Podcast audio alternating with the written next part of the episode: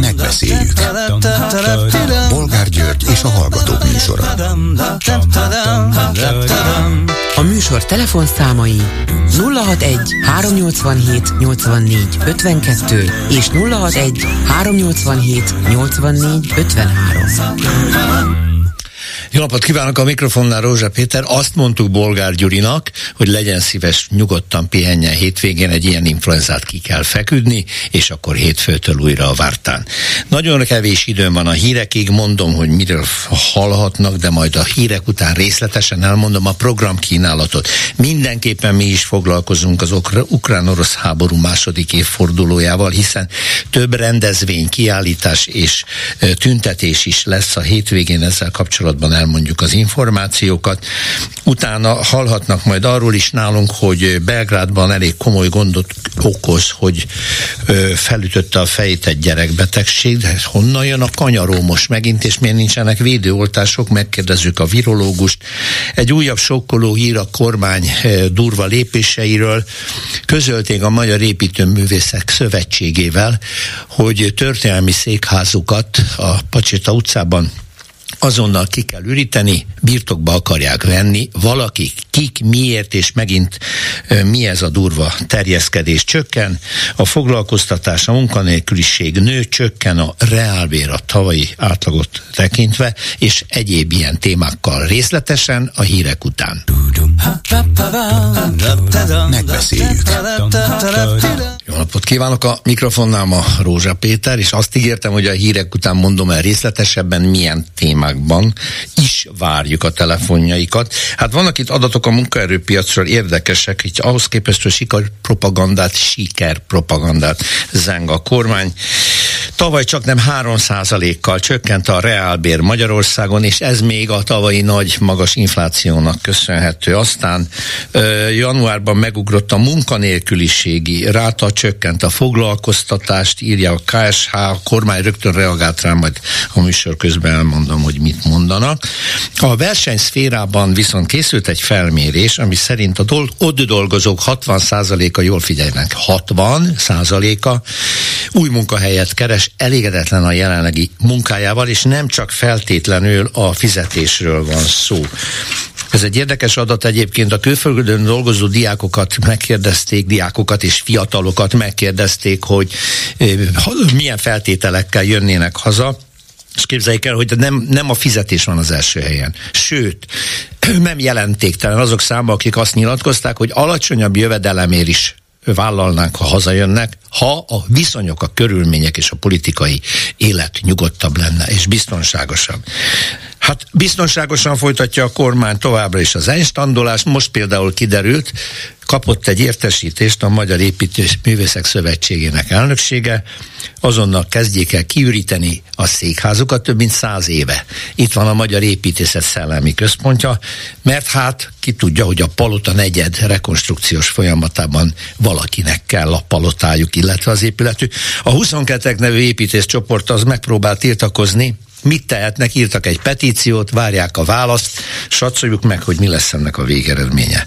Aztán beszélgetünk arról, hogy pont két éve szombaton, hogy kitört az orosz-ukrán háború. Magyarországon több megemlékezés lesz, tiltakozások, lesz felvonulás és lesznek kiállítások. Fogunk erről beszélni. Hallunk arról, hogy van egy újabb járványveszély a közelünkben. Kanyaró járvány van már, Belgrádban, és elég komoly a helyzet. Megkérdezzük Rusfai Miklós virológust, hogy mire kell nekünk számítanunk és beszélünk mint arról, amit önök javasolnak, de itt is van egy hallgató, akkor köszönöm a türelmét, nem húzom tovább az időt. Hallgatom, jó napot kívánok! Jó napot kívánok, Nörbek Krisztina vagyok Kopenhágából. Kopenhága. Ó, azt hiszem, hogy hallottam önt már ebben a műsorban, igaz? Igen, vagy pedig lehet, hogy a déli műsorban beszélgettünk. Én egy másik témát szeretnék Nyugodtan, igen. hozni a képben, mert Mette Frederiksen a Dán miniszterelnök asszony ma ismét Ukrajnában látogatást tett Zelenszkinél, és tegyük hozzá, ez már második alkalommal, ugye december 30-án is volt, valahogy december végén, mivel hogy néhány nappal ezelőtt a, a Dán adügyminiszter, illetve Mette Frederiksen kifejtette, hogy úgy érzik, hogy Oroszország, Dánia és az északi országok számára is egyre nagyobb, egyre nagyobb fenyegetést jelent. Ugye ők tehát mind katonai téren, de ilyen apró mindennapi dolgokban, hogy meghekkelnek bizonyos fontos, tehát mit tudom én, bizonyos vállalatoknak a rendszerét meghekkelik, vagy ilyesmi, és ezért, ezen kívül pedig ugye azt is felvetették, hogy a tervekben szerepel, hogy megerősítsék, tehát fegyverkezzen Dánia, azért is, hogy a NATO-ban vállalt felelősségét azt, azt jobban ki tudja fejteni, illetve hogy nagyobb donációk, tehát nagyobb adományokat küldjenek Ukrajnának, ahol az a muníció, hogy is mondják, tehát, tehát általában a, az ilyen tüzérségi töltetek és egyebek hiányoznak. Igen, lövedékek. Ö, igen. Persze. És ezért, ezért például 15 ezer tüzérségi gránátot ígértek, amire nagyon, nagyon örülnek az ukránok, de sajnos azt nem rögtön lehet küldeni, hanem eltelik egy-két hónap, mire ez, ez eljut hozzájuk. Igen. Úgy tűnik, hogy az oroszok most egy komoly offenzívába kezdtek, és több hír szólt arról, amit ön is így akkor említ a Dániokán, hogy a lőszerben nagyon komoly hiányok vannak, és a védekezést ez ugye eléggé visszafogja, ezért most néhány falut már el is tudott foglalni Donetskben az orosz hadsereg. Miközben ma jött egy hír a ukrán hadvezetéstől, hogy komoly ellentámadásra készülnek.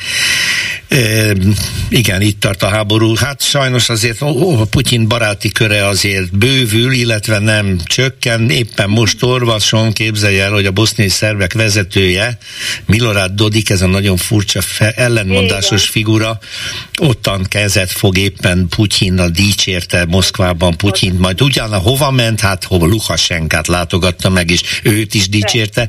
Szóval azért itt van baj szegény nem Európából. Jó. Igen, igen, igen. Nagyon... Igen, de igen, annyit nagy... szeretnék hozzátenni azért, hogy, hogy, hogy vesz, vegyük már észre, tehát amíg itt Orbán Viktor ilyen kis uh, finoman üzletel a svédekkel, hogy négy új grippent fogunk kapni, meg, meg húzza az időt, mert most is húzza az időt szerintem.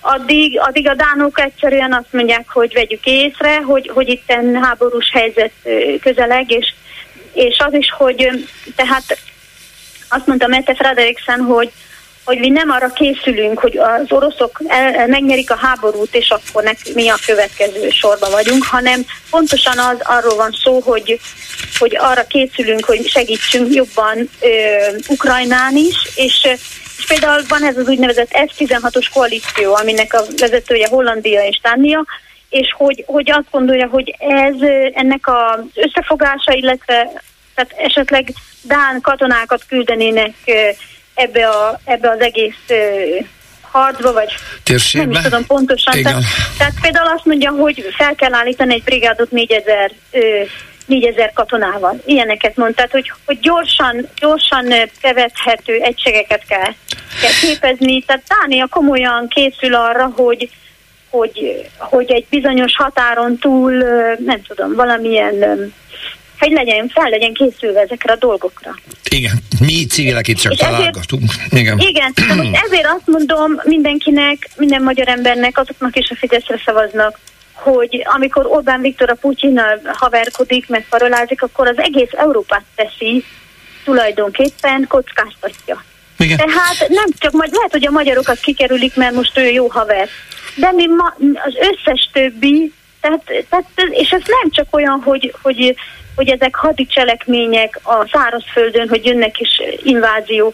Nem, itt mindenféle. mindenféle hát proxy háborúnak hívják, digitális, igen. Digitális igen. fronton. Az, hogy mit tudom én, hogy Spanyolországba ölik meg az orosz ellenzék tagjait, hát könyörgöm.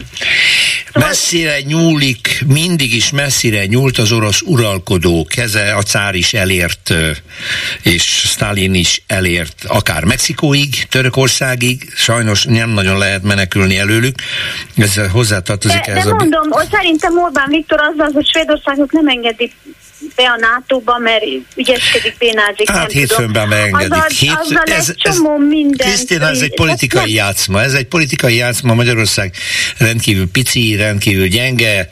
A hangja a magyar miniszterelnöknek nagyon nagy, de azért mindig beáll a sorba, és azért ez mutatja, hogy nem akar, hát nem, nem tudom, akar, nem, tudom, nem viszont, akar ő ártani. Viszont Magy- Magyarországot meg lassan ö, kikapcsolják a nato Hát legalábbis perifériára szorul, bár közben meg az az ellentmondás, hogy őrült erővel igyekszik Magyarország fegyverkezni, és a nagyon pici egyébként fogyó GDP-je 2%-át állítólag azért mégiscsak a NATO elvárásainak megfelelően a hadifelszerelések fejlesztésére és a honvédségre fordítja. Tehát nagyon ellentmondásos ez a dolog. Hát van egy színjáték a politika színpadán, mi meg nem látunk be a backstage-be, a háttérbe, hogy ott különben mit hát főznek. Igen. Köszönöm meg, szépen. Meg a, meg a kínaiak ott vannak. Szóval tudja, mi van, nem tudom. Szóval is aggódom Magyarország miért. Ezt kell mondjam.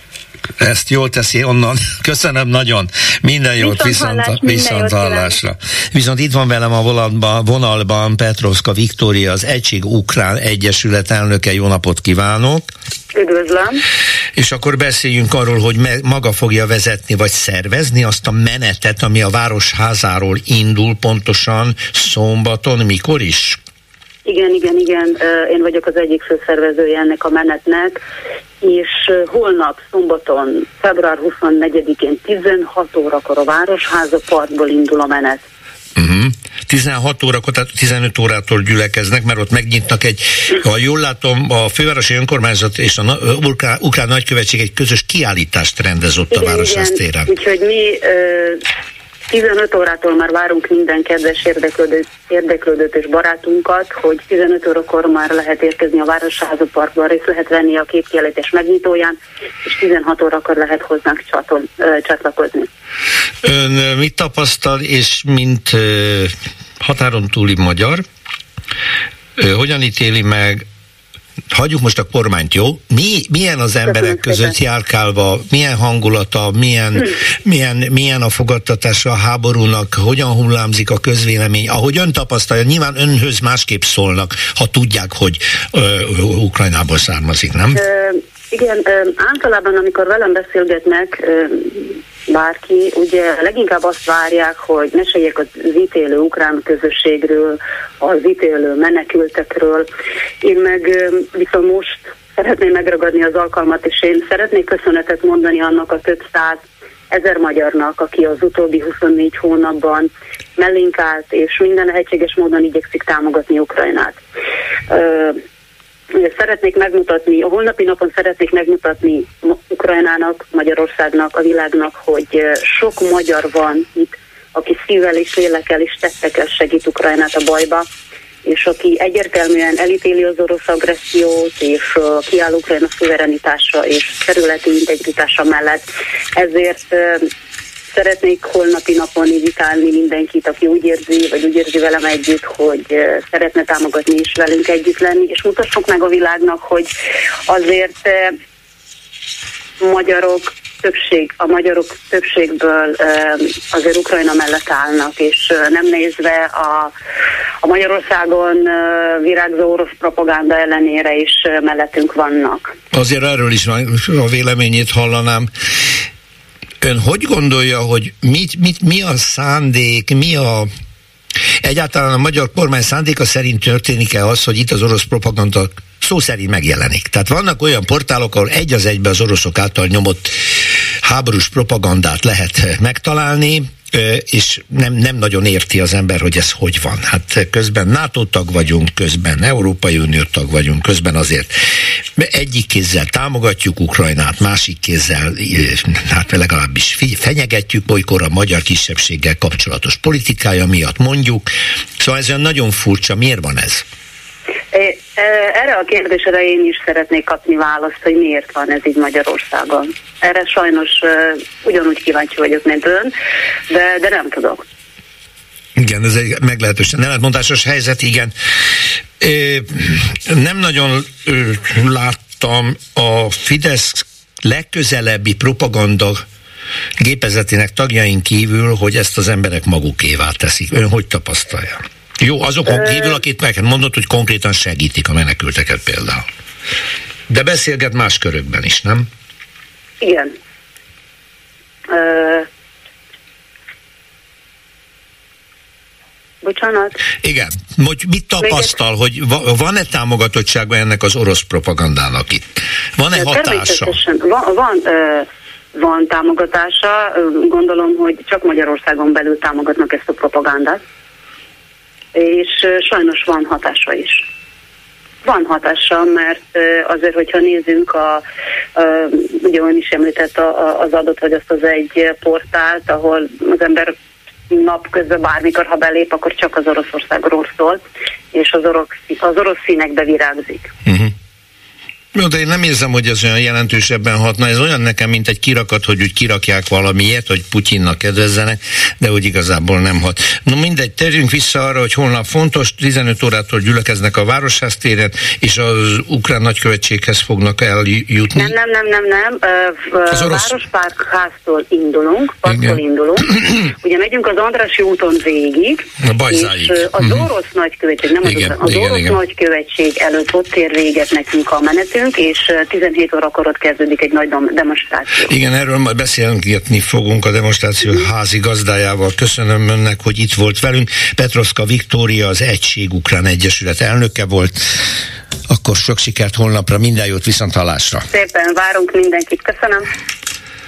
Közben megjelent egy nagyon-nagyon szomorú statisztika, és ezt ráadásul nem is titkolja a kormány. A Nemzeti Népegészségügyi és Gyógyszerészeti Központ honlapján azt lehet olvasni, hogy, hol, hogy újabb, közel 30 kijelöl, 30 ö, ö, határozat jelent meg arról, hogy melyek azok a egészségügyi ellátóhelyek, rendelők, kórházak, stb., ahol ideig, óráig különböző ellátások szünetelnek. Ezt a nyugat.hu oldalán találtam meg, ez borzasztó budapesti és vidéki helyekről van szó, ahol akár gyermekellátás, szívkórházi ellátás, sebészeti ellátás szűnik meg, egyszerűen személyzet hiány miatt. Ebből nem tudunk kimászni, ez most már évek óta így megy, és akkor mindig csak beszélünk, beszélünk róla, és annyira szétszakad a magyar társadalom, a kormány sikerpropagandáról beszél, miközben kiürülnek a orvosi eh, rendelőhelyek. Egy hallgató a vonalban, jó napot kívánom!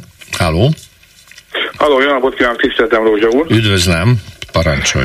Én más témára szeretnék Nyugodtan. beszélni. Hát én szomorúan vettem ezt tudomásul, hogy a a Somos András, aki mellesleg ismerősöm, és a Facebookon is szoktam vele beszélgetni, és számtalanszor beszéltem a telefonos adásában, és hogy felállították. Ezt úgy adták elő, hogy felállt, ez nem igaz. Gyakorlatilag a Márkizaj Péter mondott egy olyan dolgot, amikor azt mondták neki, hogy talán ezt nem kellett volna, Ugye ez köztudott, hogy a hídgyülekezetének a vezetője német Sándor, neki a fia vezette az ATV-t, ezt mindenki tudja. Így van, Szilárd, én, német én, Szilárd. Én, én, én megmondom őszintén, az én vélemények mondom most el, hogy szerintem ez egy áll ellenzéki televízió egyébként, még őt hagyják a Orbánék, de mint ahogy Simicskától elvették a Lánci Rádiót és a hírtévét egy nap alatt, ugyanúgy elvették az ATV-t is simán, tehát bár, bármire képes a mostani hatalom és aki eh, hangot ad a nem tetszésének, mint a Somos András. Egy kicsikét én mindig, hát már majdnem mindig azt vártam, hogy mikor lesz az, amikor besokalnak és felállítják. Mit gondolja? Hát azért kritikusabb, kritikusabb e, volt miért a csinált volt az az ok, amit mondtak? Hogy igen, igen, azt igen, mondja? igen, szerintem, szerintem igen. Én az Andrással azóta, már nem személy, tehát nem így telefonon, de Messengeren keresztül beszéltem, és akkor azt mondta, hogy hát azt nem kellett volna mondani az MZP-ről, hát ő így mondta, nem tudom, hogy az MZP-t azt miért védő annyira az, az ATV-n, nem értem az egész történetet. Azt tudom, hogy ő volt egy hiteles arc az ATV-n. Hát, maguk, maguk megint más kérdés, mert maguk önellátóak, és a klubrádiót is ugye hát le, ellehetetlenítették, aki igazat mond, az, annak befogják a száját. Ö... Nem, nem, nem lenne adomány, de most az ATV is erre a sorsra fog jutni, vagy pedig ilyen állellenzéki műsorok vannak, de bizonyos cenzúra, idézőjelbe cenzúra között. Önnek arról mi a véleménye, hogy mikor a klubrádió pályázatát nem fogadták el, és kiestünk a frekvencia pályázaton, és rákényszerültünk arra, hogy interneten működjünk tovább. A Klubrádió eredeti frekvenciáját pályázat nélkül birtokba vette a Spirit Rádió, amelyik az ATV-nek a tulajdona, és az ATV filiáléja. Ugye, ugye, ugye, hogy ugye, el, el tudod mondani. Én nem mondtam ki, csak... Ugye, hogy ugye, igen, szóval, hát most erre most mit mondjak, hát ez, ez, ez, ez, ez így működik, igen. Mert azért fenn kell tartani a láthatot, azért mégiscsak uniós ország vagyunk, hogy azért van ellenzéki tévé, egy, az ATV mert mondjon még egyet, az RTL az, az egyre német tulajdon, meg nem politikával foglalkozik, néha becsempész egy kis politikát, de nem jellemző. Hát mit, mit néznek az emberek? Hát meg mit, mit hallgatnak? Hát az borzasztó, amit csináltak a Klubrádióval is, hát földtelmesen, amit, amit csinálnak. Az a rossz hír a kormánynak, és a rossz üzenet, hogy elmaradt egy kicsit a fejlődésben, amikor azt gondolta, hogy a hagyományos médiarendszer teljes leuralásával végig kisajátítja a nyilvánosságot. Iszonyatos erővel erős, növekszik tovább az online felületen, az olvasottság, a látogatottság.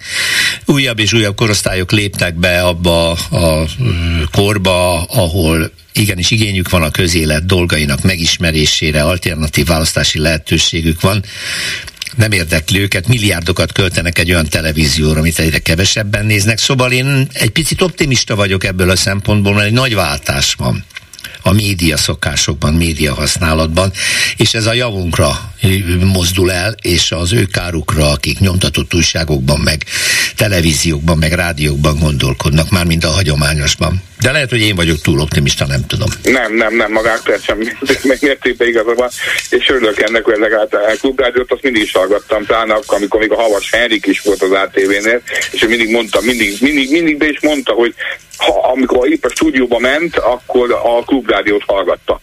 Igen. Például. mindig, mindig arra hivatkozott. Na, hát őt is kicsinálták. Na, hát köszönöm. Persze, hát persze, én mindenkit. Én remélem, most most András azért... Meg fogja találni az adás a helyét. A közéletből azért nem fog a kritikus közéletből tehát eltűnni, azért attól, hogy őnek van egy jó szakmá, ugye a ügyvéd és segít mindenkinek, akinek tud, Hát nagyon, nagyon bízom benne. Az, aki lehet, hogy maguknál fog kikötni, hát nem lehet tudni. Mit hoz az élet? Köszönöm, hogy Így itt van. volt, minden jót viszontlátásra. Halló, jó napot kívánok! Halló? Halló? Igen, ön van vonalban. Halló. Halló, halló. Igen, hall engem? Jó napot. Igen, igen, okostelefonról beszélek. Jó. Lenne egy olyan, mondtam a kolléganőjének, aki felvette a telefon. Tudja, én a nyolcadik kerületben lakok, ugye a C8 volt, aki hatalomra juttatta ugye a Pikót. Igen, őt támogatták, igen. Na most a C8 nyert egy uniós pályázaton 15 millió forintot, nem merték fölvenni, mert külföldi támogatásnak minősül. Ajaj. Ez megjelent az Józsefvárosi újságban, hát két hetente szokott megjelenni. Igen. A másik dolog, amiért betelefonáltam, szintén nem a mai téma. Fél órája itt volt a Fidesz, és kérdezősködik a pedofil ügy miatt. Jár lakásról lakásra. Hát aktívak, a Fidesz mindig nagyon aktív volt. Nem ez a bajom, nekem a, a bajom az, hogy miért, ugye egy klubba vagyunk be, ez egy olyan dolog, ugye, hogy most úgy mondom, ugye, hogy az osztálypénzből azt mondják, hogy erre lehet költeni, megnyertik ezt a pályázatot, és akkor nem lehet kivenni a kasszából, nem lehet, szóval meg külföldi támogatás. Igen, de ez egy olyan gumiszabály, hogyha akarom így, ha akarom úgy. Ugye, hogyha nagyon komolyan vennénk de ezt ugye, a... Ugyanabban a klubban vagyunk.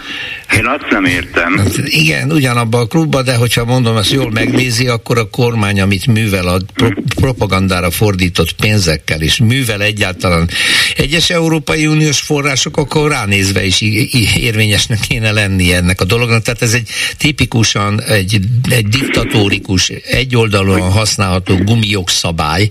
Csak azt nem Igen. tudom, én nem értek a joghoz, hogy egy civil szervezet, ha szabályos pályázaton elnyert pénzt, az, az uniótól, tehát ez, amit nem az, értek, uniótól, az uniótól, akkor az szerintem, ha megveszekednek a kormányban az ügyvédek, akkor se lehet meg. meg Mondom, nem mondott róla a C8, nem merték fölvenni. De ennek adjunk nagyobb nyilvánosságot akkor még inkább. Hát pontosan akkor... ezt szerettem volna, hogy, izé, hogy valaki járjon utána. Ennek, az a, igen, ennek, ennek az a rossz szünet, üzenete van, hogy a magyar társadalom egyes szervezetei megijednek ettől a nagyon aljas ö, jogszabálytól, de, de akkor azt mondják, de ne álljatok be a sorba csak azért is, csak azért is nézzetek szembe vele. Küzdjön meg bíróság előtt ugye, a kormány Mert ezzel. egy embernek 15 millió forint az sok, de egy, mit tudom én, tehát hogy most úgy mondom, egy szervezetnek, egy civil szervezetnek 15 millió forint az ultusz. Hát igen.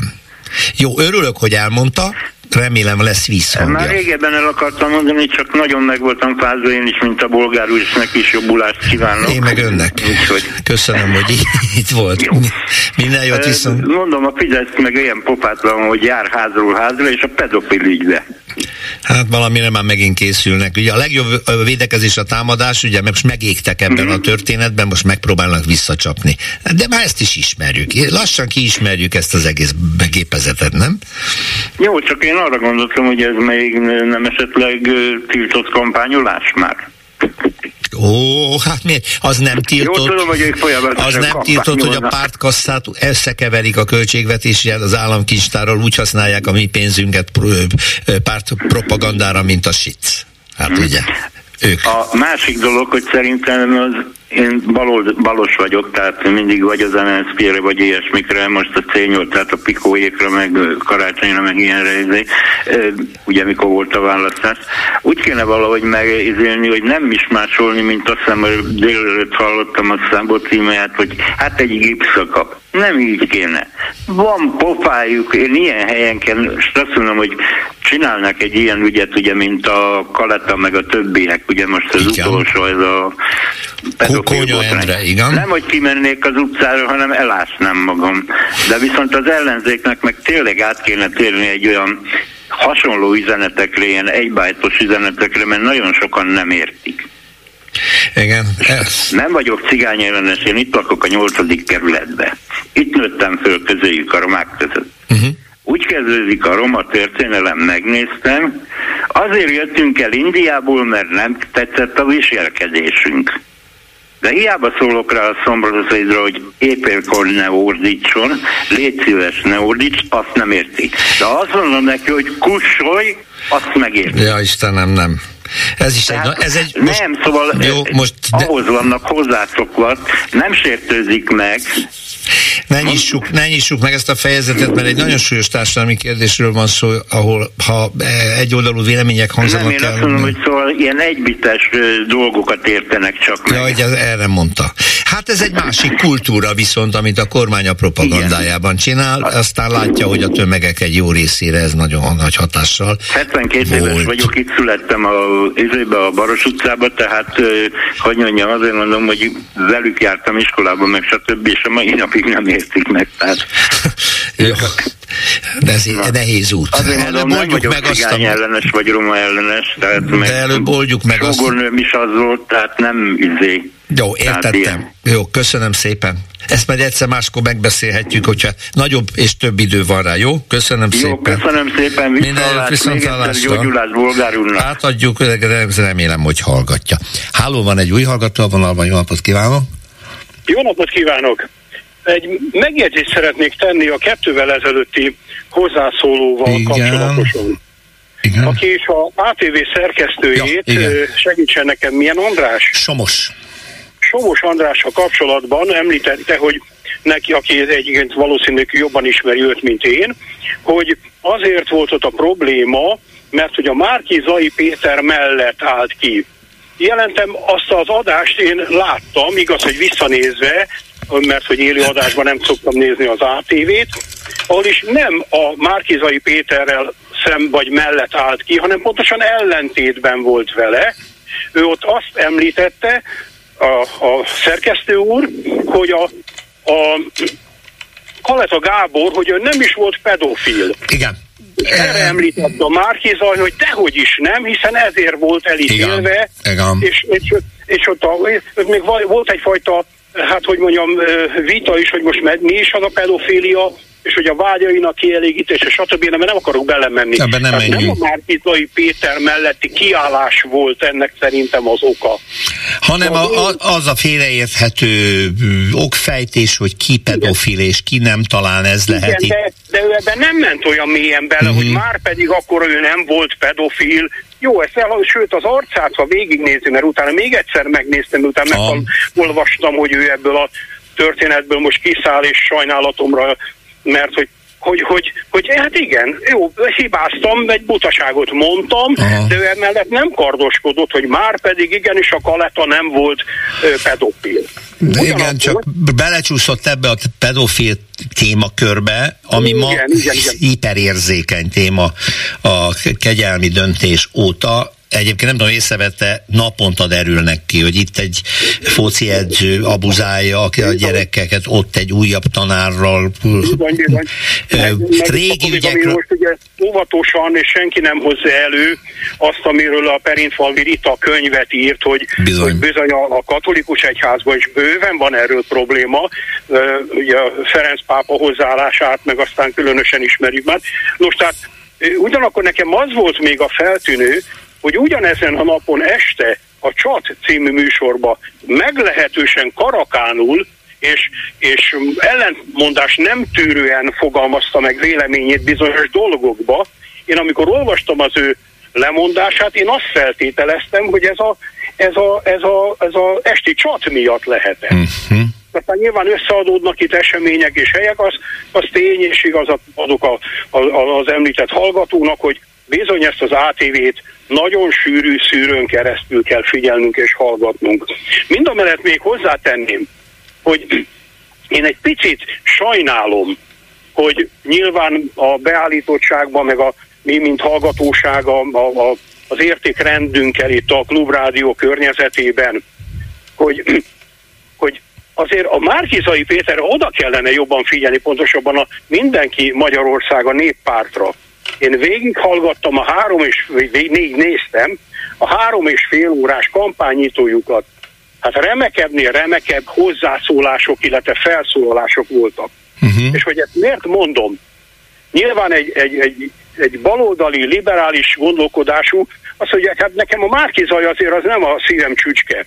De ha belegondolunk, hogy hogyan is lehet ezt a Fideszt meg szalo, szeletelgetni, ami ugye az ő fő taktikája, hát pontosan azokat az embereket kell elvonzani, elhúzni, akik igenis jobboldaliak, keresztények, konzervatívak, stb. stb. jelzőket aggatnak magukra. Ki az, aki ebbe elsődleges szereplő, szereplési lehet? Hát a Márkizai Péter.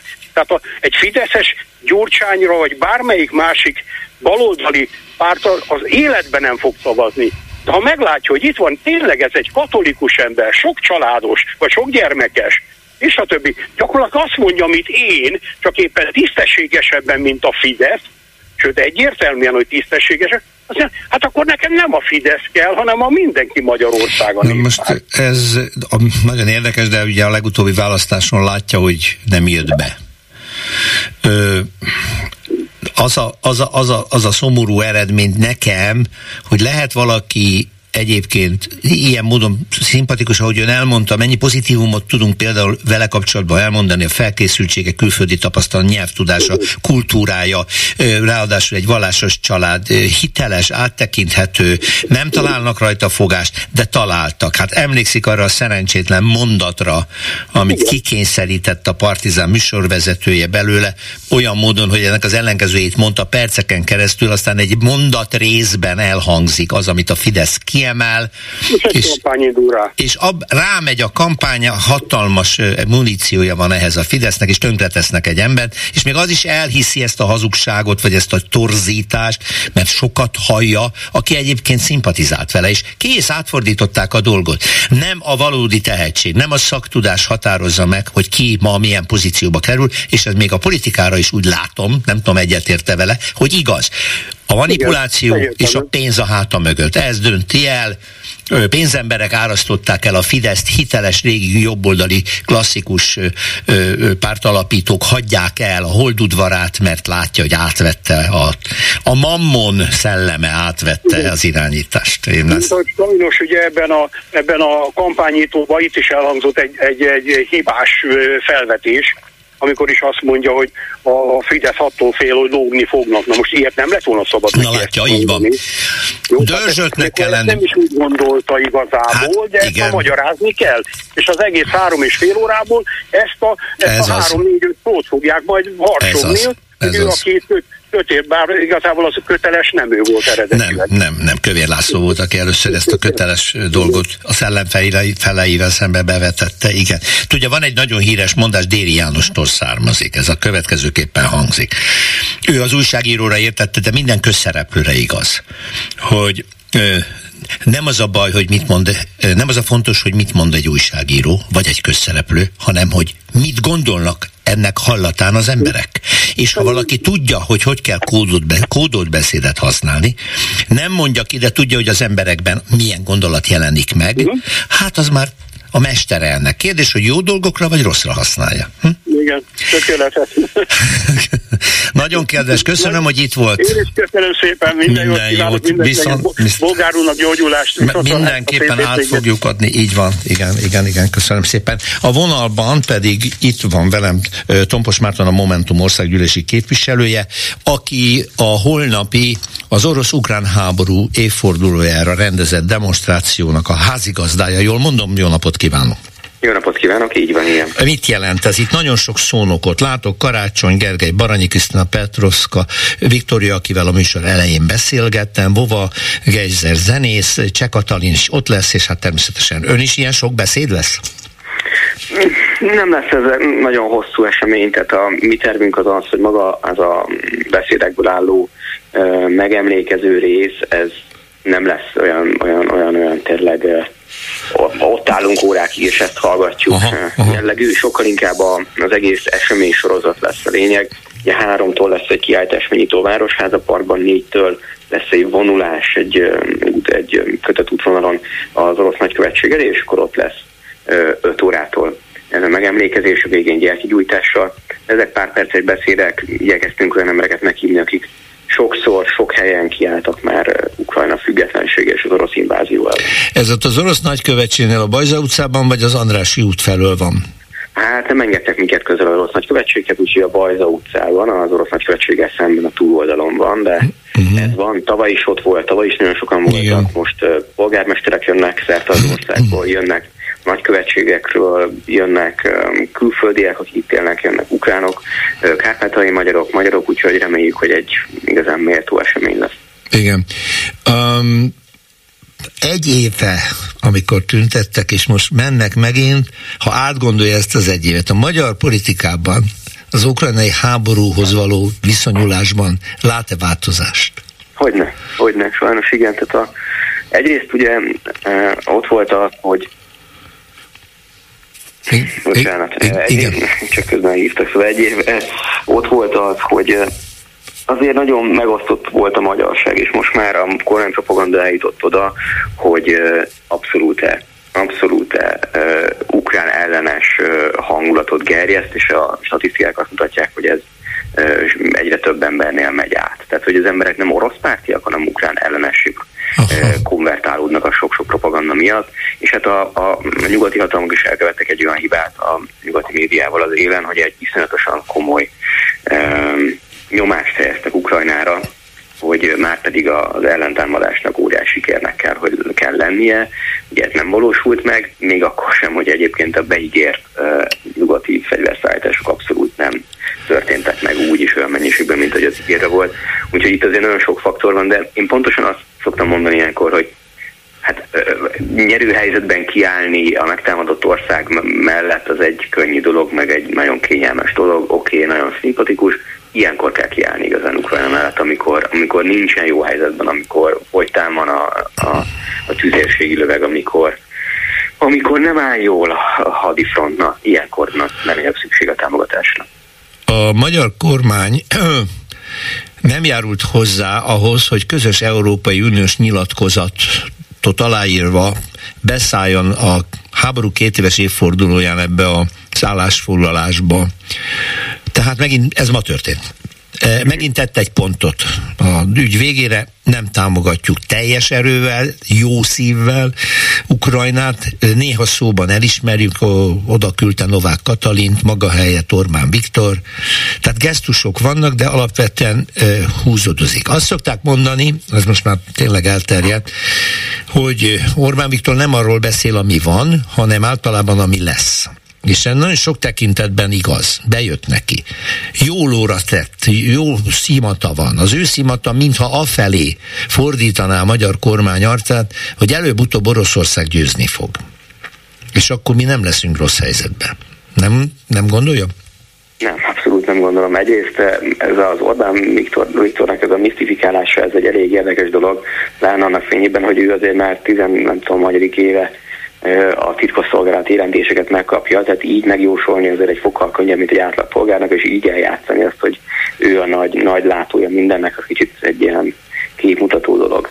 De ami ennél fontosabb, hogy őszintén szóval nem teljesen ebben a szempontból nem érdekel az, hogy most a fronton éppen mi történik, mert Ukrajnát megtámadták. Ukrajnában az oroszokat, az oroszoktól kárpátai magyarok is védik a hazájukat. Tehát, hogy én nem értem, hogy milyen megfontolás mellett lehetne azt mondani, hogy már pedig az oroszokat támogatja bárki, vagy hogy hát rossz túra. Tehát ez nem, ez nem lóverseny, ez nem, nem fogadás, ez nem helyezkedés, ez emberi kérdés. Megtámadták a szomszédországot, akkor kiállunk mellette.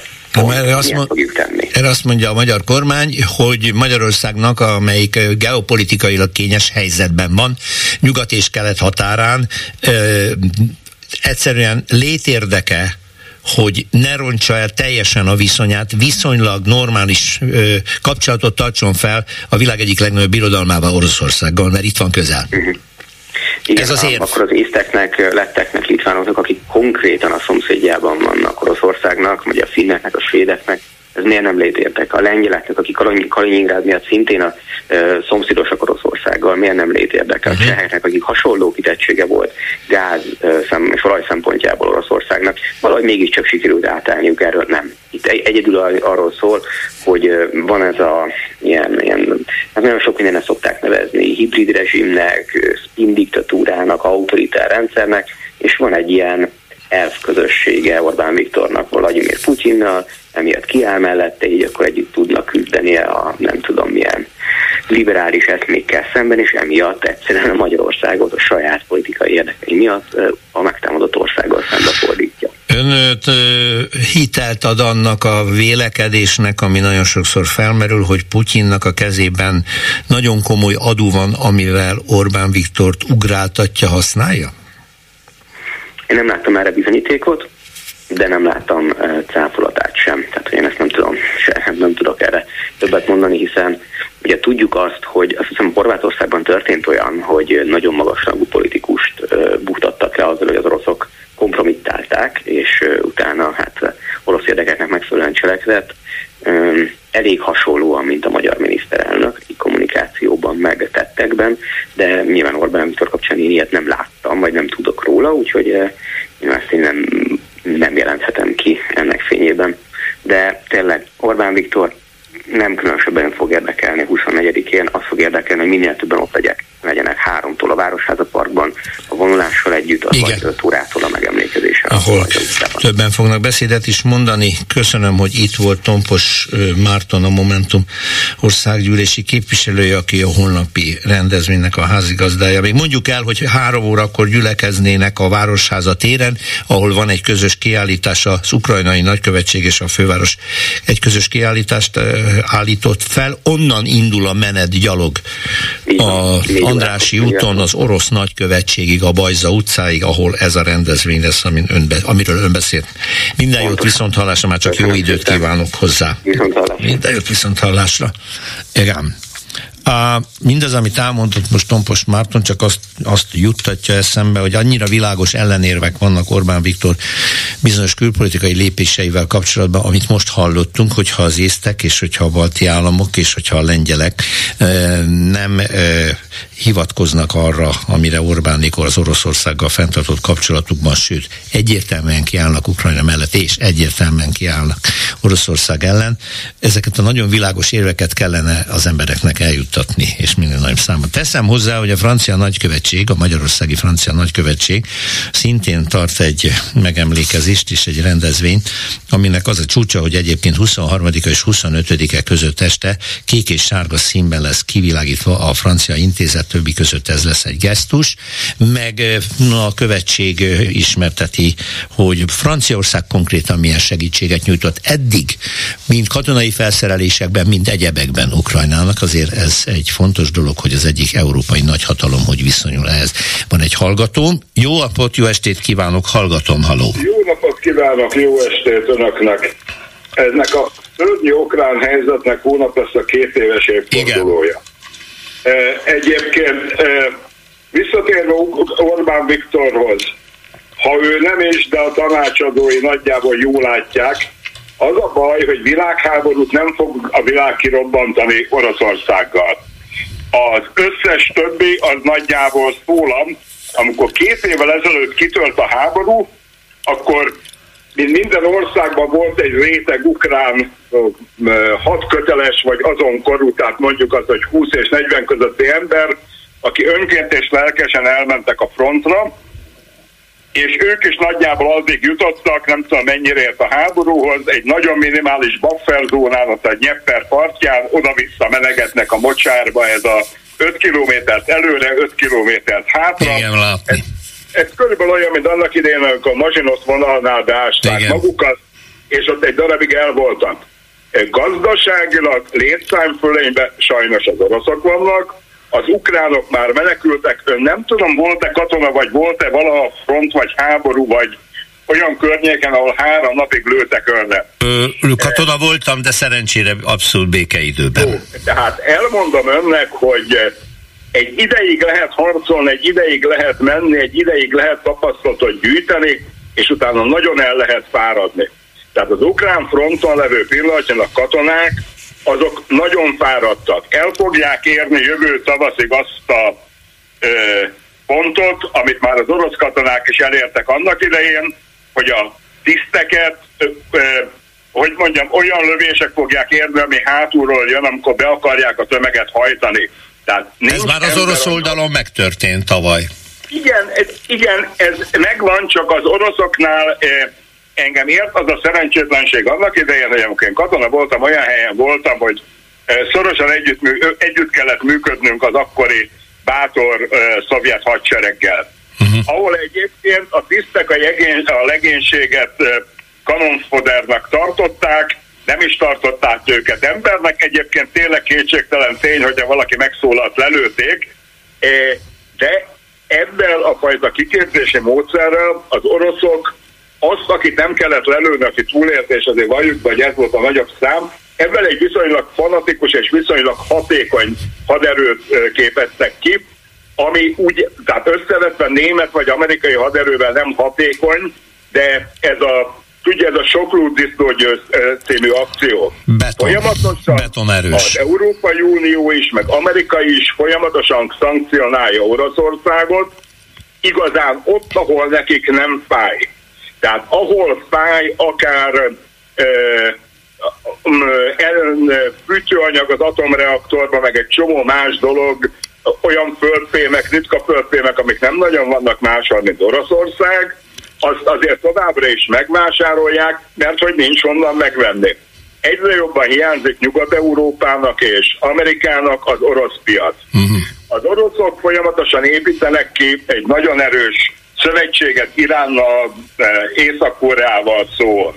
Igen. E, e, és egyetlen egy dolga lesz, egyetlen egy dolgot tudnánk csinálni az oroszokkal, vagy világháború van, és akkor azt mondjuk, hogy sakmat, vagy Ukrajna egy része el fog veszni. Nem, nagyon sajnálom őket, amit az elmúlt két évben végigmentek, az egy szörnyűség. de az elmúlt két évben benne vagyunk mi, hogy odaadjuk nekik az összes fegyverünket, lőszerünket, ami van. Uram, annak idején a második világháborúban, amikor beszállt az amerikai Egyesült Államok, nagyjából egy évig ültek majdnem a tökükön és vakargatták, ugyanis le kellett gyártani azt a végtelen mennyiségű lőszer, fegyvert, mindent, amivel utána be tudtak jönni. Igen. És az akkor nekik nagyon fontos volt, akkor már ők is tudták Pearl után, hogy ez élet-halál kérdése. Na most valljuk meg őszintén, Ukrajna bármekkora pillanatnyilag a világnak nem élet-halál kérdése. Igen. Tehát illetve nem olyan téren élet-halál kérdése, mint annak idején a második világháború volt. Uh-huh. Tehát szóban végtelenül támogatjuk őket, azok az ukránok, akik lelke, tehát akik meg akarták védni a hazájukat, azok vagy elfogytak szegények és hősi halottak, vagy megcsömörlött, szörnyű tönkrement veteránok, akik egyetlen egy dolgot láttak, mint mindenki, aki megfordul a háborúban, hogy saját életemért kell küzdeni, és elmondom önnek, amikor egy katona elkezd a saját életéért küzdeni, hát azok azok a könyvek, amiket nem szoktak kiadni. Igen. Igen. Tehát nekem ebben ez a bajom, hogy hónap is mindenki elmegy tüntetni, foly fegyvert kell fogni, és önkéntes hungárián légióként át kell menni. Na jó, de hát az egy az kázus belli egy NATO országból Én oda tudom, menni. de ezt most csak úgy elben mondtam, hogy át kell menni három napig harcolni, és aki élve hazajön, azután üljön le és gondolja át a dolgokat. Jó, ezt képletesen mondta, értem. Köszönöm. Én értem, abszolút értem, mindenki, persze. Én nem mindenki fogok... tudja, hogy nem lehet az oroszokat megállítani csak egy világháborúval. És egy totális gazdasági elszigeteltséggel, na ez az a kettő, amit nem vállal be a világ.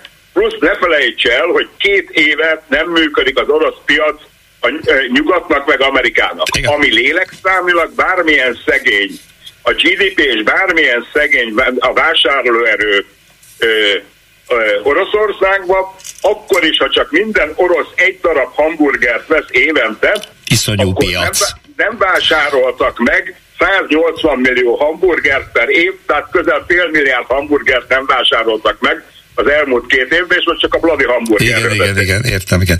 Nagyon köszönöm, hogy beavatott ezekbe a dolgokba, hogyha a hírek után még van kedve beszélgetni, én szívesen, mert kaptam egy új van, hírt. Van a Marki, Márki Zány Péterről van egy saját véleménye. Meghallgatjuk a híreket, ön, és utána önnel folytatom, jó? Uram, a Köszönöm a türelmét, minden jót. Folytatjuk, remélem, hogy volt türelme. Halló?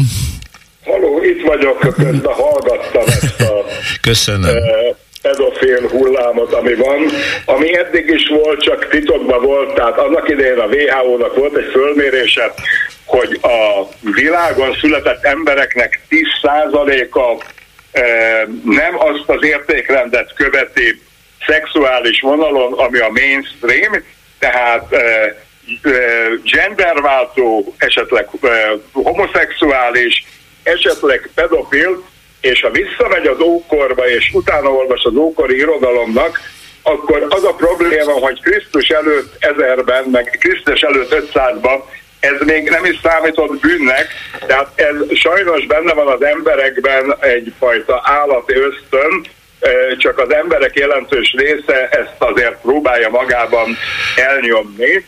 Emberek egy részének ez nem sikerül, én ebben nem védem őket, és természetesen bűnnek tartom, de hogy ez mindig volt, mindig lesz, de ha mi erkölcsileg azt a morált tartjuk fel, hogy ne legyen, akkor ez ellen keményen föl kell lépni, és erről komoly pszichológiai művek születtek, hogy az ilyen típusú emberek mennek el rendőrnek, katonának, papnak, apácának, meg mindenbe, olyan fajta rendekbe és közösségekbe, ahol azonos neműekkel egy nagyon szűk közösségben vannak, és ott rendkívül jól érzik magukat. Én azért nem keverném össze a pedofíliát, ami echte büntény, a szexuális mássággal, amit megélnek azok, akiknek ez születetten. Tehát Picit, picit ránéz szakirodalomra, akkor sajnos rá fog jönni, hogy nincsenek köztük éles határok. Hát azért, azért, azért azt hiszem, hogy, hogy ez, ez, ez egy nagyon veszélyes terület, mert pont azokat az embereket, akik egyébként is nagyon nehezen élhetik meg saját szexualitásukat, a bujkálás és a pontosan az, a normától való eltérés miatt össze nem mosni azokkal, akik kiskorúakat akarnak megrontani. Én nem mosnám össze Uram, őket. eh, Uram, én hosszú éveken keresztül éltem Sydneynek azon a részén,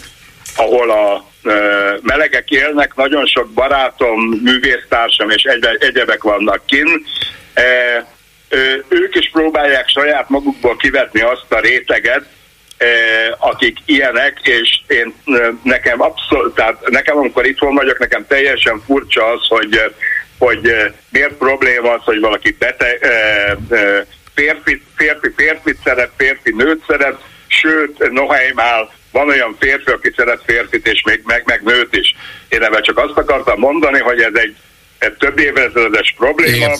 Ha akarunk, akkor föl kell értek alatta komolyan lépni, de elvileg az ember tudja a gócpontokat. Én most nem azt mondtam, hogy ez a meleg közösség, én azt mondtam, hogy ezek a zárt enklávék, a papság, az apácák, a katonaság, a, a rendőrség, tűzoltóság, tehát minden olyan félerőszak szervezet, ahol egyneműek tartósan együtt vannak, ez, ez egy jelentős gyűjtőhely. Ez nem azt jelenti, hogy én azt állítottam, hogy ott mindenki az, csak azt mondtam, mint tényt fölmérés alapján, hogy ott halmozottan előfordulnak. De Jó. térjünk vissza Márki Zajra, ezt most tényleg nem akartam fölhozni. Én 27 éve építek multilevel marketinget, ami, amiben önök azt állítják, hogy majd, um, Márki Zaj, hogy is mondták, hogy ő sikeres, vallásos ember és családapa, ebben a kettőben együtt értek. Gyönyörű nagy családja van és vallásos. A marketinghez, uram, ő nem ért tehát amiket ő mond, és erősen narcisztikus személyiség a Márkizaj, és amiket kijelent az minden épeszű marketing vezető vagy multileveles vezető, a trénereivel mondatja ki egy vezető rétegnek, mert azokat az embereket, akiket vezetünk és próbálunk felépíteni, azoknak ilyeneket nem mondunk, mert van ez a hülye mondás multilevel marketingben nem működik, hogy a dagály minden hajót felemel. Tehát a multilevel tehát a marketing és multilevel egyik alapja az, hogy mindenkivel összefogunk, és nagyon nem fenyegetőzünk, nagyon nem szídjuk az el, a, a konkurenciát, produktját és egyebeket, és ez politikára is érvényes. Márkizainak vannak ilyen látványos kizuhanásaik, mert benne ugyanaz az egyisten hit már maga felé, megvan, mint Orbánba és Gyurcsányba. Tehát ha bárki Zajnak hatalmat adunk, akkor így el nekem, hogy öt éven belül Orbán Viktor lesz, esetleg egy rosszabb formában. Igen, de hát ö, azt lehetett látni, hogy van benne egy csomó naivitás, mert ö, őt aztán éppen azon kiszólásaival, amit egy profi politikus már nem enged meg magának, azzal sokat rontott. De hát ne elemezzük az ő személyiségét, majd kérdezzük meg egyszer őt is, jó? Köszönöm viszont, hogy itt volt, Én és mindent elmondott. Visz... Viszont hallásra minden jót. És ahogy ígértem, Beszélnünk kell arról, az egyik újság írta meg ma reggel, hogy Belgrádban kanyarójárvány van. Tudjuk, hogy Romániában kanyarójárvány volt már régebben, sőt, még talán Hollandiáról is érkeztek tavaly évvégén olyan hírek, hogy felütötte fejét ez a nálunk. Egyébként védőoltással azt hiszem, hogy legalábbis az én generációmat illetően ö, visszaszorított betegség. Rusvai Miklós virológus van a vonalban, jó estét kívánok! Jó estét kívánok! Köszönöm, hogy rendelkezésünkre állt. Szóval itt van a határunk mellett egy új járvány, régi új járvány? Ö, tulajdonképpen egy bő fél éve van a több posztjugoszláv államban ö, kanyaró járvány, mert ott egészen 1993-ig csak egy oltás volt, tehát ismétlő oltást nem adtak, és az csak viszonylagos védelmet ad, tehát Szlovéniában a múlt őszön, tehát 2023 őszén, Horvátországban, most pedig Szerbiában van kanyarújárvány, uh, Belgrádban február 6 kezdődött, és hát egyelőre korlátozott körüli beteget diagnosztizáltak, de felszólított a lakosságot, hogy aki 93 előtt született, tehát csak egy oltást kapott, az az ismétlő oltást minél előbb fel. Ne felejtsük el, hogy ez ugyan gyerekbetegségként van elkönyvelve, és a fejlődő országokban most is körülbelül egy millió gyerek hal meg évente kanyaróban, de a felnőttek is érzékenyek, tehát aki nem volt megfelelően immunizálva és korábban nem találkozott a vírussal, az felnőtt korában nagyon súlyos ö, problémának néz elébe, adott esetben sokkal nagyobb a súlyos komplikációk aránya a felnőttkori kanyaróban, mint ha valaki gyermekkorban vészeli át. Ingeneráció ugye, akkor még a védőoltás most elment a, hang, bocsánat, elment a hang, így szakadozik, lehet, hogy egy, egy másfél métert arrébb tudna állni, hát ha akkor... Igen, jó. most nem tudom, így most, jó-e? Jó, jó, jó, igen. Szóval akkor Magyarországon jó. azt mondta, ha jól értettem, hogy az ön generáció, szerintem az enyém is, tehát a magam 71 évét... 69-ben kezdődött a védőoltás. 69-ben? Tehát én 53-ban születtem, mi még nem kaptunk mi még védőoltást nem kaptuk. annak idején. De hogy átestünk rajta, mert átestünk, Bizony. akkor van védettségünk? Így van, tehát uh, szerencsére Aha. így most a átvészelés is, és a kétszeri vakcinázás is életre szóló védettséget ad. Életre szóló védettséget ad. Hát meg kell néznem, most már valahogy vissza kéne emlékezni, mert de most elbizonytalanodtam, mert kaptuk a védőoltásokat, BCG-t, mindent rendesen iskolába, már óvodától. Ugye azt sem, tehát én sajnos a, a igen, most megszakad. Most nem halljuk. Én, én, én nagyon jó hallom. Igen, valamiért a pedig egy tapottat sem mozdultam azóta, de minden esetre én ugye még BCG oltást is csak Igen. 7 évesen kaptam, Igen. és addigra én már sajnos átestem a TBC-n, de így is védettséget szereztem, illetve hát a a járványos gyermekbénulás és egy csomó más vakcina is csak azután jött ki, hogy mi már ezt az én korosztályom megszenvedte ezeket a járványokat. Mindenesetre akkor azoknak, akik tudják magukról, hogy nem kaptak védőoltást és nem estek át gyerekkorban kanyaron, azért legyenek óvatosak. Ezek szerint jól értem? Szinte kizárt.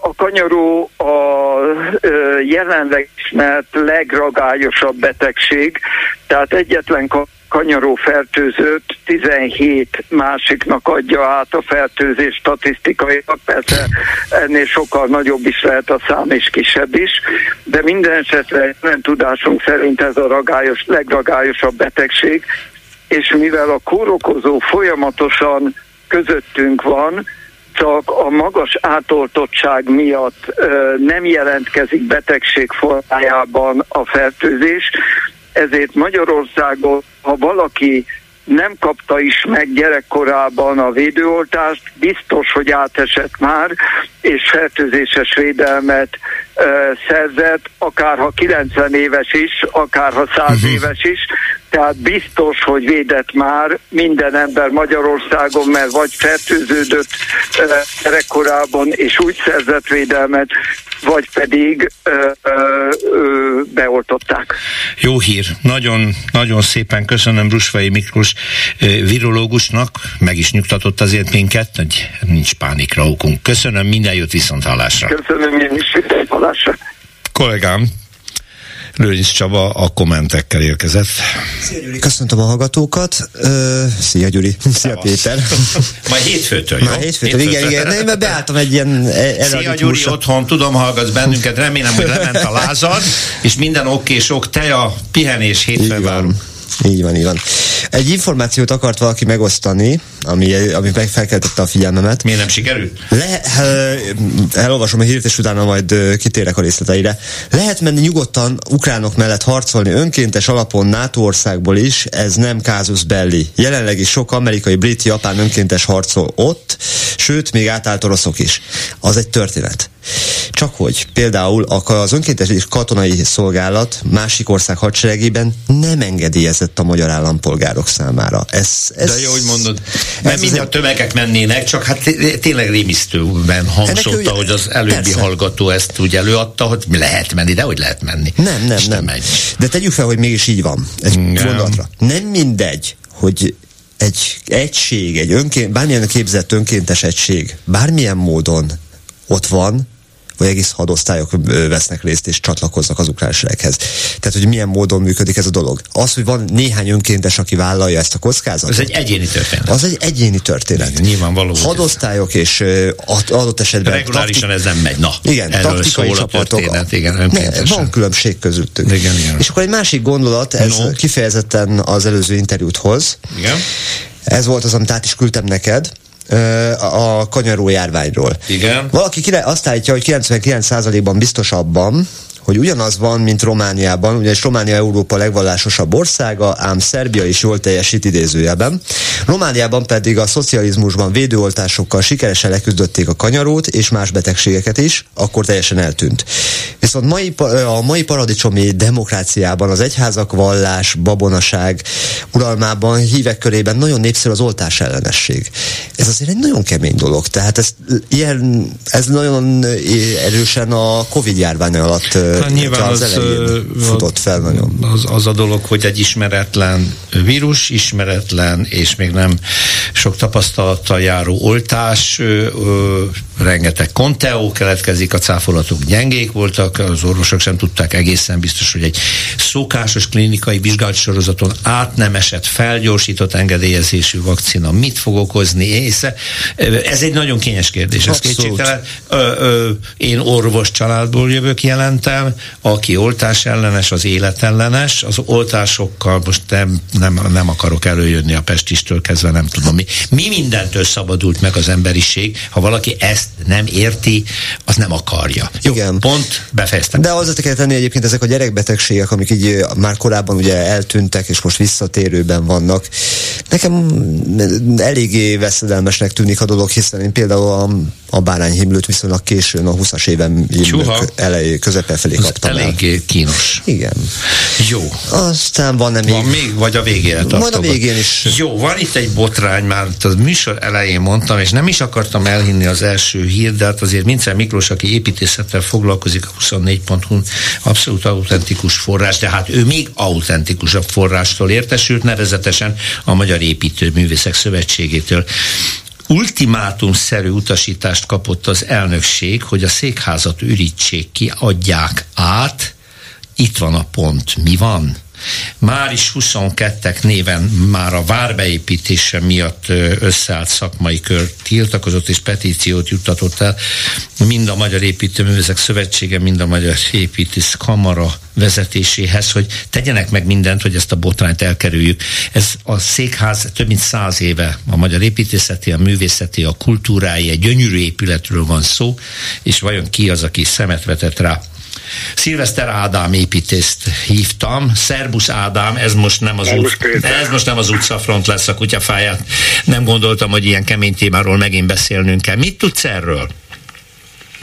Hát nézd, én azt, azt tudom, hogy, hogy, hogy béretlen keserűség és szomorúság van, és düh bennem, és, és megengedhetetlen ö, ö, esetnek vélem, ami most történik azt is, hogy erre hogyan reagáltak. Ma volt a mésznek a, a, az elnökségi ülése, és, és tudomásul vették. De Erő Zoltán is tudomásul vette a Budapest főépítésze.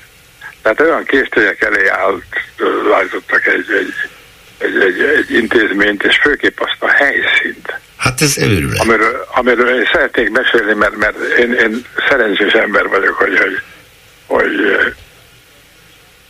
1961-ben lettem egyetemista 66-ból végeztem, és utána 69-ben bekerültem ebbe a házba. Uh-huh.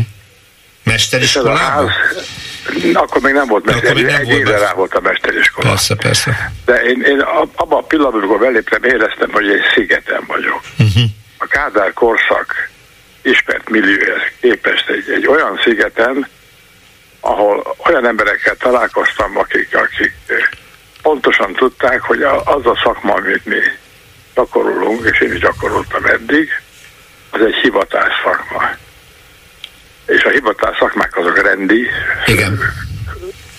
szakmák, és, és úgy néz ki, hogy önálló, autonóm etikában működnek.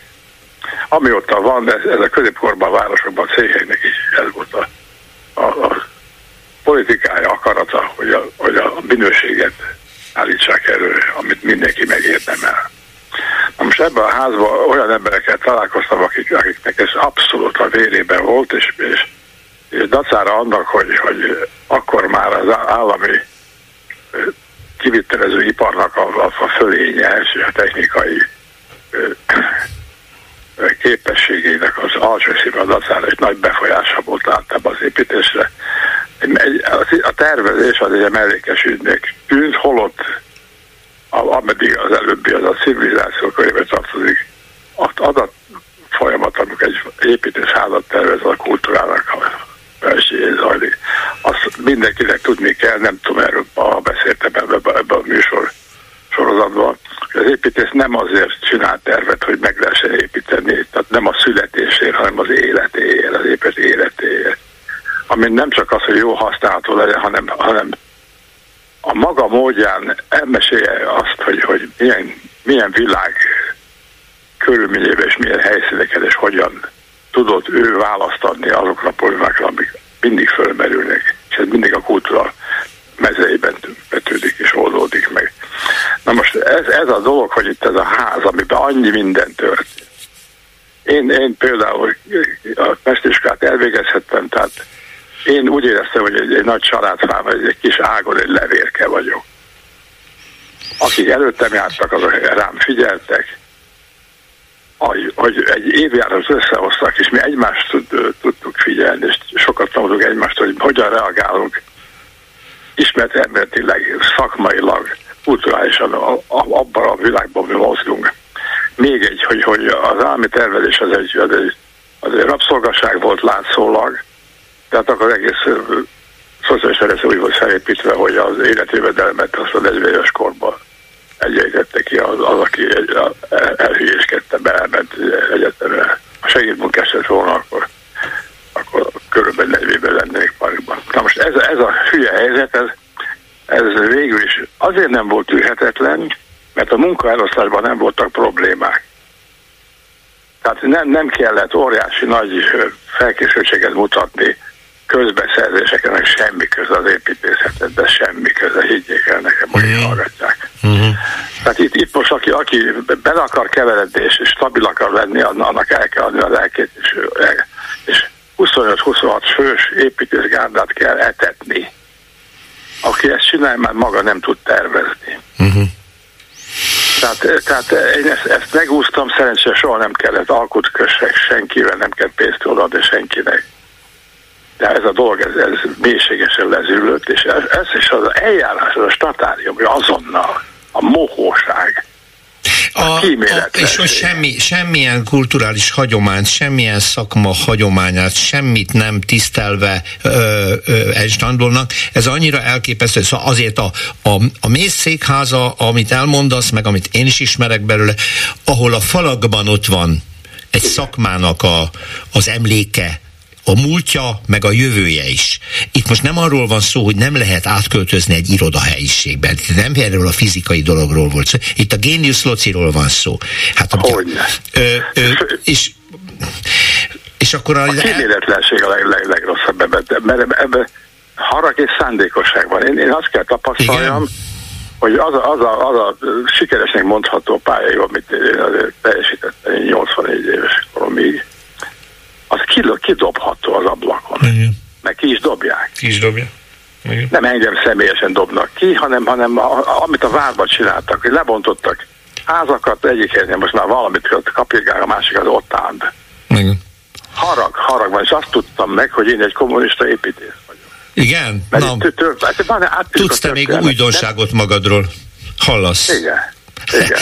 Nem tudom, Bornírt ez a rendszer Bornírt. Nem tudok. Hát, mit. Egyet mondj meg nekünk, a ház az, az bérbe van adva az építészeknek, vagy mi a jogi státusza, hogy ezt ilyen könnyed balettlépésekkel meg tudja a kormány hát ez a mész tulajdonában van, vagy használati joga van, mert Haszn... nem tudom pontosan. Egy biztos, hogy, hogy voltak kísérletek, az, az előző rezsimben is, de, de nem jutottak odáig, hogy ezt el akarják venni, sőt, amikor meg, megjelent a kamara meg a mesteriskola. Tehát két uh-huh. kamara van az országos. Igen, meg a budapesti. A budapesti és, és a mesteriskola mester egy lett. és el tudtunk helyezkedni benne, és mindenki érezte, hogy ott, ott van otthon. Ez egy nagyon szomorú történet, és... és Tehát az elnökség tudomásul vette ezek szerint vége? Hát, hát mit, nézze, én, én most már tudom, hogy, hogy mit lehet elérni. Na. Ezt lehet elérni, hogy, hogy most te kedves és elmondhattam azt, hogy kétség vagyok ezt, hogy milyen országban élek. Ez, ez, ez, ez nem És hát főképp az, hogy, hogy, hogy én egyet tudok, még ezt elmondom, hogy a Weimári alkotmány, ami, ami egy, egy, egy világégés után volt, és ottan fölkelt a, a nagyon kihépzett és okos politikusok összedugták a fejüket, hogy mi legyen. És voltak olyan javaslatok, hogy olyan tanácsköztársaság, akkor már Szovjetunió volt. És végül is a polgári demokrácia mellett döntöttek, és a, és, és a Weimári alkotmányból felolvasom azt a három-négy sort, ami a, nincs, nincs, nem is több, ami a kultúráról szól. A kultúra, a tudomány és a művészetek és azok oktatása szabad és független. Az állam dolga és kötelessége védeni és fenntartani. És akkor mi következett? A, a, a Goldman 20 Jahren, ugye, a világ kulturális központja lett Berlin, egészen a fasiszták fellépéséig, mert nem volt cenzúra. Nem, a hatalom nem szólt bele, hogy ki mi, a saját szakmát hogyan űzze. Mert nem is szabad bele. Ádám, köszönöm, köszönöm. Majd vidámabb témával folytatjuk a következő utcafrontban, ott megint Párizsba fogunk járni, de ezeket a szavakat nem felejtjük, és remélem a hallgatók se. Köszönöm, Szilveszter Ádámot hallottuk. Szervusz, minden jót! Szervusz, Péter! Halló, halló, jó napot kép, jó estét inkább. Halló. Üdvözletem. Köszönöm Doktor, a türelmét. Már régen itt van, látom. De örömmel hallgattam az előttem szólót. Én most egy kicsit szeretnék visszatérni a kanyaróhoz. Igen és egy kicsit finomítani a Rusvai András által felrajzolt képet. Tehát Magyarországon országos nagyjárvány valóban nem tud előfordulni, mert jó a lakosságnak az átoltottsága. Viszont ez olyan, hogy kisebb populációkban, ahol több, több az oltatlan, ott regionális járványok előfordulhatnak, illetve szorványos megbetegedések is. Uh-huh. Részben az egész világon a Covid járvány alatt csökkent a gyermekkori védőoltásoknak a fegyelme és beadása. És a másik pedig, hogy Ukrajnában a nagyon alacsony volt a kanyaró átoltottság a háború előtt. Szó alatt ez még inkább fokozódott, és onnan egy viszonylag gyengén átoltott és embertömeg került a világba. Tehát így innen is nagyobb esélye van a járvány kialakulásának. kialakulásának. Uh-huh. Magyarországon pedig nincs közöttünk hál' Istennek a vírus, mert ez nem olyan, hogy hordozó lehet valaki, tehát ha nincsenek fogékonyak, akkor nincs kitől elkapni. Uh-huh. Na most az 1969 előtt születettek, ők nem oltottak, ők, ha emlékeznek rá, hogy valaha kanyarósak voltak, akkor biztosan védettek de sajnos néhány százalékuk megúszhatta, különös tekintettel arra, hogy az a korosztály, aki maga még nem oltott, de a gyerekeit már beoltották, ők vagy elkapták gyerekkorukba, vagy nem. Igen. Később a gyerekeiktől már nem kapták el, tehát ott egy kicsit néhány százalékban előfordulhat fogékony. A 69 és 78 között születettek, ha csak a szokásos oltásaikat kapták meg, és ők a későbbiekben nem kértek egy kanyaró ismétlő oltást, akkor fogékonyak, uh-huh. tehát oltassák be magukat. Tehát egy oltás nem, ok, még nem elég védettséget. Az a bizonyos egy oltás az nem, nem adott megfelelő védettséget. És akkor akár most, ha másodikat kérik, akkor az már védettséget Igen. fog. Aha. Igen. Uh-huh. Tehát ez azért is célszer, mert bizonyos személyek, tehát immunszuprimált, immunkompromittált emberek, terhesnek egy élő vírusvédő, tehát őket nem lehet oltani. ezért jó, hogyha az embernek megfelelő védettséget, tehát ez a korosztály, hogyha nem oltatta be magát soha másodszor, akkor célszerű, hogy beadassa magát, különös tekintettel, ha még mozog is a világ, és ki tudja, hova vetül Ezt kérni lehet, házi orvoshoz elmegyünk, és azt mondjuk, hogy ez a helyzet? Igen, vagy akár bármelyik oltási központ. Vagy oltási központ, igen. Uh-huh. De jó, hogy mondja. Ugyancsak hasonló probléma van, tehát akik viszont két oltással be vannak oltva, azok védek. A módon probléma van mostanában a pertusszisztel, a szamárköhögéssel is, a kisebb helyi járványoknak. Ez a betegség viszont a kis csecsemőkre beszél. És viszonylag lassan, de csökken az immunitásunk, tehát azt szokták mondani, hogy aki tíz évnél régebben kapta az utolsó gyerekkori oltását és terhességet tervez, annak nem árt, hogyha beoltat magát, illetve a csecsemő környezetben az apák, illetve az őket gondozó nagyszülők. Uh-huh tíz, éve, tíz évenként érdemes ismétlő oltás, ez a tetanusz miatt is, amivel egybe van, hasznos lehet az embernek, és nem lesz tőle különösebb baj. Nem lesz, mhm, ne féljünk tőle. Tehát, mert itt a fél évnél a kisebb csecsemőkre életveszélyes, és őket az anyai ellenanyagok védik. Tehát a terhesség előtt jó ellenanyag szintje van a kedves anyukának, akkor utána a gyerekkel sem lesz fél éves koráig probléma. Viszont azért ajánlja az apáknak mert hogyha tíz évvel később van már az oltással, akkor fogékony lehet hát a szamárköhetés. Hát, ugye az apáknak is, mert ők is oda fognak menni a persze, persze. Az, a nagymamát is, aki besegít az anyukát. Igen, igen. Jaj, de jó, hogy ezeket elmondta. Nagyon köszönjük, rögzítettük. Ez helyzetről minden jót. Visszahallgatható doktornő minden szava. Nagyon kedves, köszönjük szépen, minden jót, szép estét kívánok. Halló, jó napot kívánok, jó estét kívánok, mert mindig napot mondok, pedig már tényleg sötét van. Halló, halló. Halló, halló igen, ön van a vonalban, jó estét kívánok. Jó estét kívánok! Ez az ex-Hatfi, aki ilyen multilevel marketingesenek a hozzászólásával kapcsolatban szeretnék egy-két dolgot elmondani, mert elképesztő a tájékozatlanság no.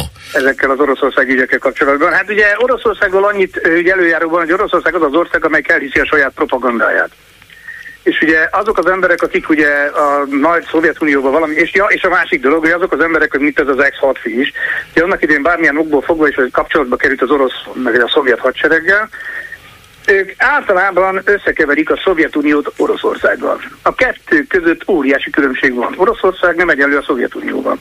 A másik része, hogy a második világháborús győzelem az a mostani orosz propagandának egy óriási alapja. Még Ez a második világháborús győzelemnek kapcsolatban rettenetes szétképzetek vannak a magyar közvéleményben.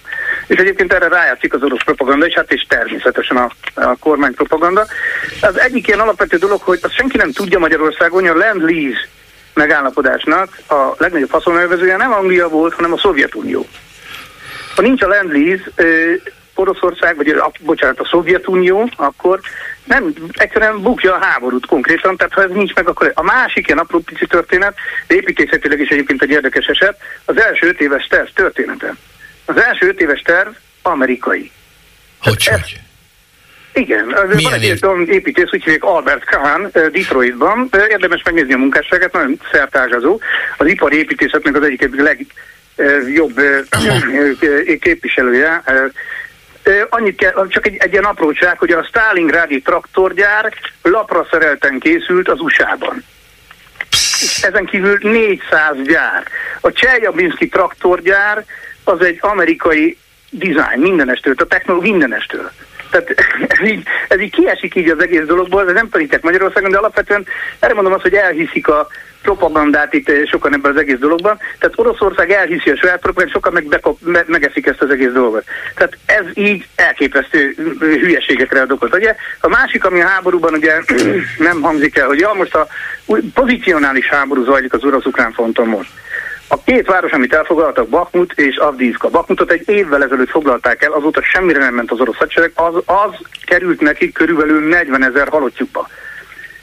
Avdízka, én most eset, az 50 ezer halottjukba. Ezt honnan tudja brit hírszerzés, mert annak vannak jó információk? Ne, ne, abszolút, tehát nem brit hírszerzés, tehát most például most volt egy katonai blogger, egy orosz katonai blogger, aki öngyilkos lett. Igen, azt mert tudom, az, mert... Arról írt, hogy mekkorák az orosz veszteségek, Veszteségek. és hogy ne, ne nagyon legyen büszke erre senki.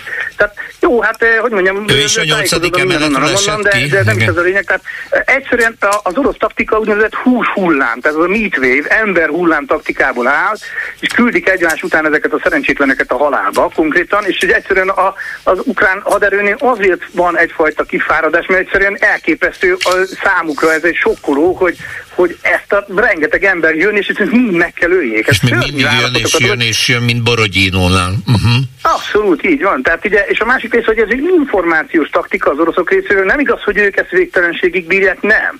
Egyszerűen azt akarják elhitetni mindenki, hogy nekik végtelen erőforrásaik vannak, és ezért nekik nem számít ez a százezer halott, amit most ebbe a két városba összeszedtek. Számít egyébként, és nem bírják ők se az idők végezetig. Nem beszélve arról, hogy az USA éppen ma jelentette be, hogy 500 darab új szankciót eh, eh, vezet be a, a Navalnyi meggyilkolása után igen. eh, Oroszországgal Igen, szemben. igen. 500 új szankciót az USA.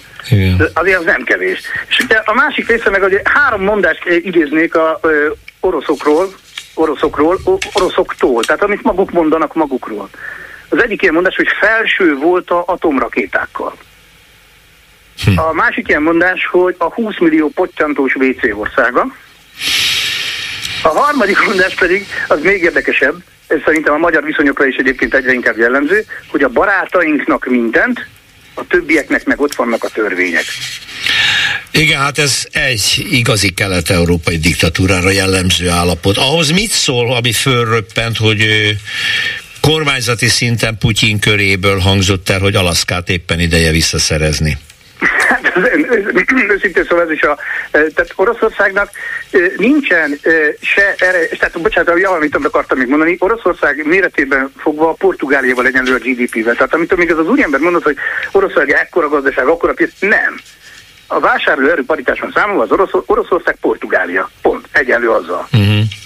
Ennyi az egész. Tehát Igen. ez egy végtelen nyomortelep az egész. Tehát ó, Moszkvát és és Szentpétervát vagy Leningrádot, ha elhagyja az ember, az orosz vidék, az valami végtelen nyomorult vidék. Tehát ott semmi nincsen. Tehát azt kell elképzelni, hogy a világ legnagyobb gáz exportőr országa vidéki nagyvárosokban, tehát ilyen nagyvárosokban nem vezeti be a gáz.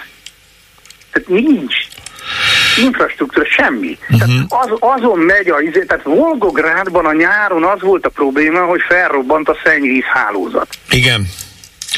Na, furcsa ez az egész tényleg, mert hogy közben meg az ember arra gondol, hogy Észak-Korea ahol egy millió ember van táborban, munkatáborban, uh, uh, ahol elképesztő az elnyomás, minden pénzt fegyverre fordítanak, és lövöldözik ki az interkontinentális lakétáit. Körülbelül ez Attól, lesz Oroszország sorsa is, tehát ez, ebben nincsen semmi, semmi, hogy mondjam, látnivaló. Ez egy előre megfontolt szándékú teljes agyroham, amit a, egy ilyen ex-KGB-s elit elindított, akik ugye, a ugye Putyin saját bevallása szerint hogy a Szovjetunió volt a legnagyobb katasztrófa a történelem során, hasonló, őrültség, hülyeség, nem. És egyébként a balti államok, akik egyébként ott benne voltak ebbe a, ebbe a rendszerbe, hát őrájuk kell figyelni, ők tudják, hogy miről beszélnek. És Ők aztán a magyar igen. politika Lengyelország ezzel az is tudja. elképesztő orosz barát őrülettel előáll, hát ez őszinte legyen, e, e, hogy is mondjam, kiírjuk magunkat a civilizált világból ezzel. Hát ez már bizonyos tekintetben a diplomáciai vonalon úgy tűnik, hogy, úgy tűnik, hogy a kiíratás folyamatban van, és ma sem írta alá Magyarország még csak azt a, a háborúra megemlékező, a háború kitörésére megemlékező közös európai nyilatkozatot, ami, ami nem azt jelenti, hogy most fegyvereket kellett volna szállítani, vagy bármi, egyszerűen csak egy állásfoglalást, azt sem. Na de ez valószínűleg Orbán a maga imidzsépítésének egyik módszerén kívül azt hiszem semmi más, mert Igen, tehát az Orbán kormány tipikusan az az eset, amikor két fillérért eladunk mindent egy jó belpolitikai kommunikációs panelért. Tehát, hogy itt ez már valami egészen őrületbe fordult ez a történet. igen. Tehát ez, ez tulajdonképpen érthetetlen. Tehát így, így senki nem érti. De érthető, nemzetellenesnek tartom, és hazaárulásnak Hát ez tartom, mert a hazárulás, igen, én is erre jövőnket gondolok, hogy ez itt a el. hazárulás, Ez ne az. szépítsük, ezt, Ne, ezt, igen. innen nézem, onnan nézem, ha ez hápog, ha ez úszik, ha úgy néz ki, akkor ez bizony az. Semmivel nem tudják megindokolni ugyanis ezeket a lépéseket. Köszönöm, hogy hú, ránk zúdított, nagyon sok információt, borzasztó érdekes volt, köszönöm, hogy elmondta minden jót. Nagyon szívesen, Viszont viszont hallás. Itt van. Lőnc Csaba megtalálta valami érdekes dolgot. Itt milyen beszéltünk arról, hogy Einsteinolja az állam a Magyar Építőművészek Szövetségének szét, székházát az Öt Pacirta utcában. Szembe viszont van egy palota, ahol óriási építkezés van, igaz? Így van. Az egyik kommentelő küldött egy képet. Most Bocsánat, üzenem a hallgatónak egy kis türelmet kérek, rögtön megszólítjuk, jó? Mondjad? A lényegen nem változtat, hogy az ortodox keresztény dialógus közösség, valami ilyesmi volt a megnevezés, most nem találom éppen a képet, de a lényeg az, hogy ott azon az épületen, ami egyébként a masszívofonikusoknak is uh, próbaterme. próbaterme volt, az az épület, azt az épületet építették át. Ez egy 2021-es sír volt, amit így találtam. Az a Károly palota. Egyik, igen. Egyik Károly, Károly Sándor a palotája volt, igen, és akkor ott lesz egy ilyen. Hát a Pázmány, ugye a Bolt Rádiós épület együttese helyén építkezik Bont, hát akkor valószínűleg, hogy a, a mészékházát is ide akarják bele csapni ebbe a dologba. Mit tekik az, hogy ott az ép, magyar építészet története, történelme, története és szellemiségének őr őrzője van, hát menjenek a irodaházba, akárhova, kit ér, Orbán, kit érdekli, Nekem... építészet. Hát ezeket csak baj van, állandóan akadékoskodnak, nem engedik, hogy ott várat úgy építse be, hogy akarom, akkor kétszer úgy beépítem bicskéig. Nekem van egy ilyen érzésem, hogy kívülállóként, Na. és a szakmában abszolút avatatlanként, mint hogyha a régi dolgokat el akarnánk tüntetni, hogy a saját monumentális dolgaikat Tökéletesen igazad van, az egész krédó arról szól, hogy mi új világot építünk, minden úgy van rosszul, ahogy a régiek régiek csinálták, hogy ők is benne vannak a régiekben, ez a eufemisztikusan fogalmazva, az őket nem érdekli, mert az ő arculatváltásuk szűzzé tette őket, ők tisztán indultak Fehér Gyolcsban, és azóta virágzik Magyarország. Körülbelül ez az álláspontja. Valóban igazad van, mindent el akarunk törölni, amit nem hoztunk, milyen nem mi hoztunk létre. Mm, igen, igen, tehát ez a... Ez egy hazugság mi egyébként, de hát azért ebben most ez egész. Na gyorsan váltsunk meg, két hallgató van a vonalban. Adjuk is meg nekik a lehetőséget. Jó estét kívánok, halló, halló! Jó estét kívánok, Szabó János vagyok Szegedről. Üdvözlöm, ilyen Szeged, Halló. ott tanultam, hallgatom. Hajrá Szeged, így hajrá, van, hajrá. a napfényvárosa Magyarországon. És így is van, a legtöbb napsütés ott van egy évben. Így van. Uh, igazából, ami, amit szeretnék így pár mondatba és egy kicsit ugrálva a témákba. Ugye itt a propaganda, a sajtó, a tévé, a rádió, tehát gyakorlatilag ezt ugye mindenki tudja már, aki figyeli a híreket, a politikát, hogy az Orbán kormány alatt szinte minden sajtó, tévé, rádió, ami nem az ő érdekét képviseli, az gyakorlatilag el van lehetetlenítve, ugye erről már ugye volt szó. Igen. És sajnos, aki az a pár csatorna, ami még mindig ugye létezik, erről is volt szó, ugye az ATV, ugye a, a klub, a, hogy is hívják, az RTL klub, ugye klub a, rádió.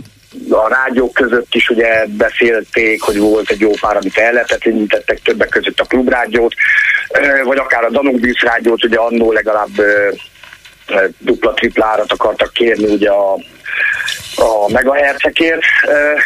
Tehát egyre hihetetlenebb lesznek ezek a csatornák. Az ATV-ből már eltávoztak egy jó páran, ott hagyták a tévécsatornát, vagy elküldték őket. Itt van most a Somos András. Szerintem az ATV-t az elmúlt tíz évben 90%-ban miatta nézték, és ugye hát Róna Jegon, ő még ugye tartja a frontot. Hát Somos Andrásnak ugye kívánom, hogy kerüljön ide a klub rádióba, meg lesz szerintem a helye, mert egy roppant intelligens ember. A másik téma, a, amit az Orbán kormány csinál. Én nem vagyok se ellenzéki, se fideszes, mert uh, egy-két héttel ezelőtt kifejtettem, hogy az ellenzék az egy uh, szépen uh, megfogalmazva egy, uh, hogy is fogalmazok, egy ivartalan kutya uh, brigádra hasonlít, tehát gyakorlatilag nincs egy szavuk nincs, nincs propaganda tévéjük, nincs, nincs sehol, ahol ők egyáltalán meg tudnának jelenni, és az emberek figyelnének rájuk. Az ellenzék, vagy a Fidesz meg ugye roppant jó kihasználja az ő tévécsatornáikat, sajtójukat, hogy csak azzal tudnak támadni, amit Gyurcsán 2006-ban, vagy amit éppen egy-egy ellenzéknél egy rossz megnyilvánulás, úgy, mint most a Márkizainak, ami gyakorlatilag egy szinoníma volt, ugye az, hogy lógni fognak fél a Fidesz, és lógni fognak, ez gyakorlatilag egy szinoníma. Ugye Magyarországon, tehát hogyha belegondolunk, nincs halára ítélés. Tehát Jó, de ez, nem, ez nem, de akkor sem hangzik jól. Akkor sem, akkor sem hangzik jól ilyen szavak használata. Épp elég az agresszió a politikában, épp elég a, a, a durvasság, épp elég a fenyegetőzés, ez az állandó félelemkeltés a kormány részéről. Ellenzéki oldalon nem kellene ilyenekről beszélni, hogy lógni fognak. Nem, kell, nem jó. Teljesen, így van, ebben teljesen igaza van. Ettől függetlenül ugye sajnos, tehát itt jön ki az, hogy sajnos, hogy az ellenzéknek elég egy rossz mondat, vagy elég csak pár szó, és a Fidesz erre már lecsap, és az ő sajtójukban csak azt a pár szót, mondatot fogja saj, Összöd óta tökéletesen működik.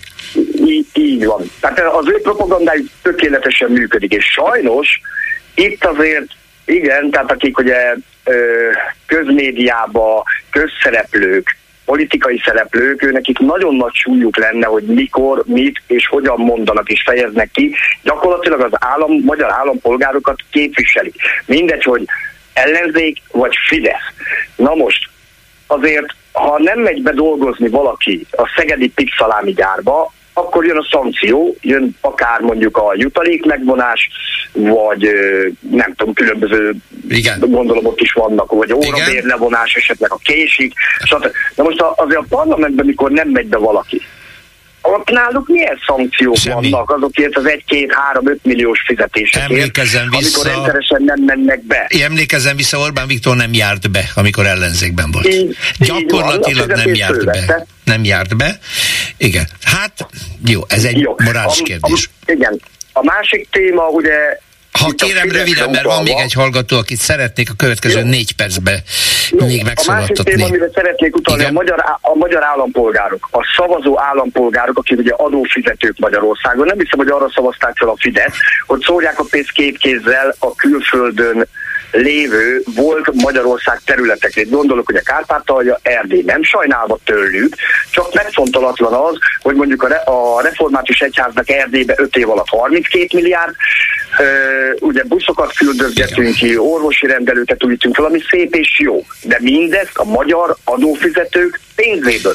Magyarországon meg zárnak be a rendelők, zárnak be az, a, mennek el az orvosok, nővérek, nincs megfelelő szakápolás, nincs megfelelő orvosi ellátás. Műszerhiány van, 140 milliárd hiány volt ugye tavaly, ebből 90 milliárdot ugye törlesztett most a magyar állam, mert ugye állami fenntartás.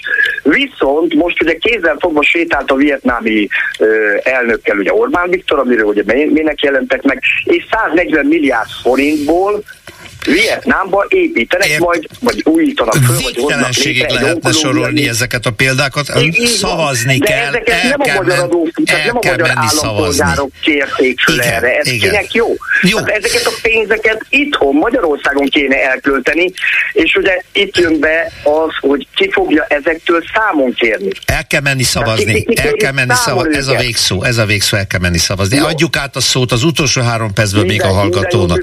Köszönöm, üdvözlöm Szegedet, minden jót. Halló, halló. Halló. Halló, halló, jó estét kívánok. Bocsánat, Tibor három vagyok. perce maradt. Szerintem holnap önnel, holnap? Hétfőn önnel fognak kezdeni, de hallgatom már is. Le, téma felvezetőként, ugye, mert tudják a hallgatók, hogy miről fogok beszélni, tehát van ez a pedofil botrány, és ebben szeretném jogszabály tükrében vázolni azt, hogy Orbán Viktornak milyen a felelőssége.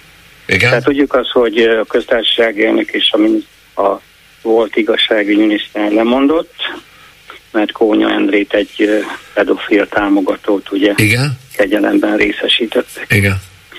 És ez kapcsolódik a miniszterelnöknek a ma, ma reggeli beszéde.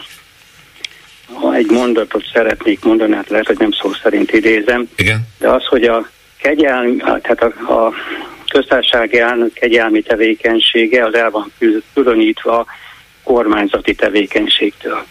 Na hát ebben óriási módon megvezette az országot most megint Orbán Viktor. Hát tudjuk, hogy mentegeti, vagy, vagy takargatja a felelősségét. Én váltam ezzel, mert szeretem volna, hogyha Bolgár György is tudja, hogy miket kellene itt megnézni. Van három jogszabály, hallgatja a műsor, de a hallgatók is jól feljegyzik. Tehát van egy a kormányzati igazgatásról szóló 2018. évi 125-ös törvény, aztán van egy a kormánytagok feladat és hatásköréről szóló 182 per 2022-es kormányrendelet, és van egy igazságügyminiszteri utasítás, az a 10 per 2023-as utasítás. Rögzített, Ezek... Rögzítettük, ezt én most még írtam is, és akkor e, ígérem, hogy Na, hétfőn, és akkor hétfőn most, most, hogy szemléletes meg, legyen, szemléletes de, de bocsánat, legyen. vége a műsornak, nem tudom tovább hallgatni. Ezért Jó, ígérem meg, hogy hétfőn önt hívják a kolléganők először, Bolgár György is hallotta a három hivatkozást, visszatérnek rá, és részletesen kifejti. Nagyon köszönöm a türelmét. És köszönöm a műsorban a munkatársaimnak a részvételt és az önök figyelmét. Ma szerkesztőm volt Bencsik Gyula, a műsorban közreműködött Lőrinc Csaba, technikai munkatárs Csorba László, a telefonokat Simon Erika és Erdei Tünde intézte. Én Rózsa Péter vagyok, köszönöm a figyelmüket, és most jön az esti gyors Selmeci Jánossal. Esti gyors, a hírek háttere. Jó esét kívánok, Selmeci János vagyok, ez itt az Esti Gyors, a szerkesztő Helskovics Eszter. Miközben összeszorított fogakkal várjuk, hogy Simicska Lajos, az ördög ügyvédje, és Magyar Péter utána vidéki prókátor is ledobja a kormány sokadik bukását hozó atombombát, a miniszterelnök igyekszik a megúszós dögunalmat választva letudni az államfőváltást. Az elnök asszonyt szeretjük, de hibázott Püspök úrral egy szót se, mehetünk is tovább Tamással és Tomival az élen, ennyi. Az pedig, hogy mégis miért kapott kegyelmet az az ember, nem tudom, és lehetőleg meg sem merje kérdezni senki, pláne ne a Fiszkó a Kossuth rádióban. Fene se tudja, hogy tovább húzódik-e ez a botrány, ahhoz valószínűleg új információkra volna szükség. Azok hiány alig, ha nem az ellenzék is elkezd lassan megint magával és a választással foglalkozni, közös lista, külön lista, ők is a szokásos úton. Időközik hiány pedig csak a közvéleménykutatásokban bízhatunk, ha meg akarjuk majd tudni, leszedette szavazókat Novák Katalin és K. Endre a Fideszről. Meg talán abban, hogy mi lesz az új úgynevezett gyermekvédelmi törvényben. Mert lehet, hogy fóliázni, meg buzizni már nem lesz elég, sőt visszaüthet a kormánypártokra, hogyha a nehéz sorsú gyermekek megsegítése helyett ismét valami diszkrimináló szörnyűség kerül a parlament elé. A világ szégyene, hogy hatályban van egy törvény, ami szerint a heteroszexuális oké, okay, a homoszexualitást viszont megmutatni bűn, de az talán még a Fidesz szavazók egy részének is látványos szégyen lesz, hogyha a gyermekvédelmi rendszerben élő magyar gyerekek jobb létért kormányzás helyett megint fóliázni fognak még azután is, hogy amúgy kegyelmet adtak egy pedofil segítőjének. Ha csak egy picit könnyebb, picit biztonságosabb lesz gyereknek lenni a bentlakásos otthonokban, akkor az ország már is győzött. Ilyen pici győzelmesen volt mostanában, és Orbán Viktor sem kell hozzá leváltani, azt idén úgy sem lehet. Össze lehet szedni viszont 200 millió forintot hátrányos helyzetű fiatalok támogatására, ha csak néhányukból nem lesz hajléktalan, már is győztünk megint, mert igenis van itt egy ország, emberekkel, akik akarnak tenni és tesznek is azért, hogy egy picit jobb hely legyen. Eközben Ukrajnában két éve tart az intenzív és értelmetlen háború. A harcok vége nem, csak a halottak látszanak, és a túlélők több generáció életét meghatározó traumái. Ott még csak nem is pislákol a remény. Esti gyors, a hírek háttere.